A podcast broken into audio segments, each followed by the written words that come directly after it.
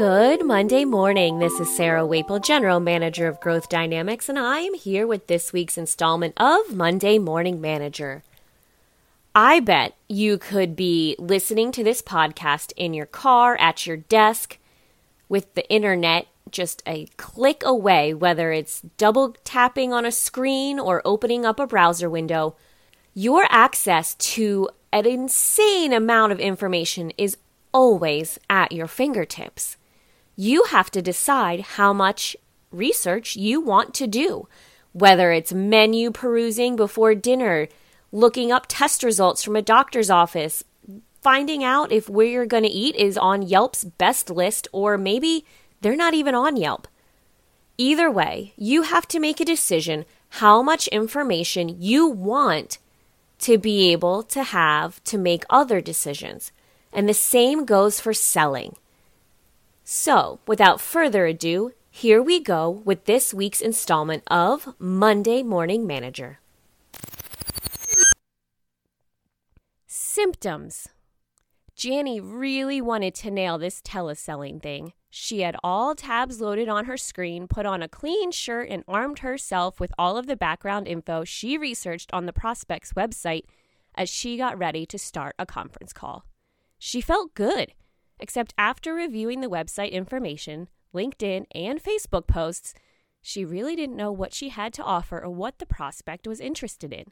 According to the information available to her, the prospect's company was doing great and already had the best vendors as partners. Nothing online indicated a pressing need for much of anything that Janny could provide. So, in this sales call of these weird working conditions, Janny really had no idea what to do other than to start talking about her company, their products, and how they are handling working right now. Diagnosis Doing research online is a good tactic, but rarely offers much specific information about any company's challenges or problems that might be usable on a sales call.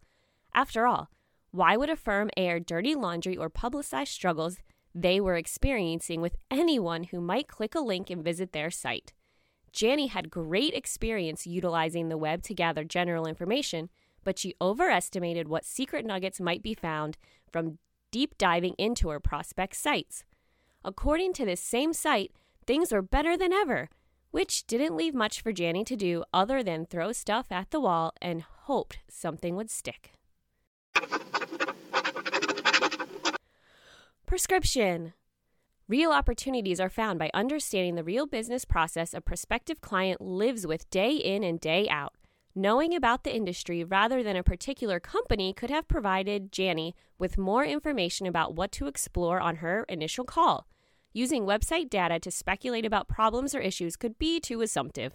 A better way to find out where you might create value is to find out what customers think of your target and see where they might be able to improve performance.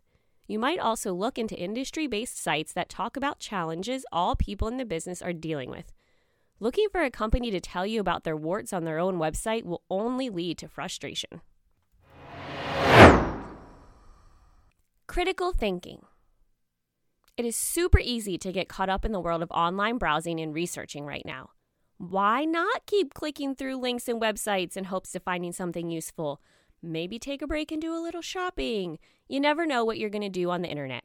So, are you tracking how much time you are really prospecting and making connections versus prospecting by research? Have you found a way to help keep you on task in this web based selling and networking time we're in? The drill. As always, the drill starts with our final thoughts. I found two that made sense right now, maybe not necessarily directly related to business, but I think something that I could use as a reminder. The first, this is just a lovely internet quote and fun graphics if you look for them. It says, less scrolling, more living. The next, from Jakob Nielsen, content comprehension suffers when you're looking through a peephole because there's little visible context. The less you can see, the more you have to remember, and human short term memory is notoriously weak. And now, of course, the drill. Let's start. Update us on how things went last week on your three stated goals and growth dynamics tactics that you may have used. Did you accomplish them?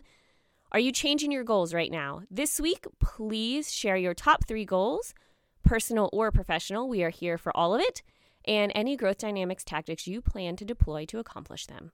As always, myself and Charlie are available for coaching. I'm happy to schedule anything via Zoom or just a good old fashioned phone call.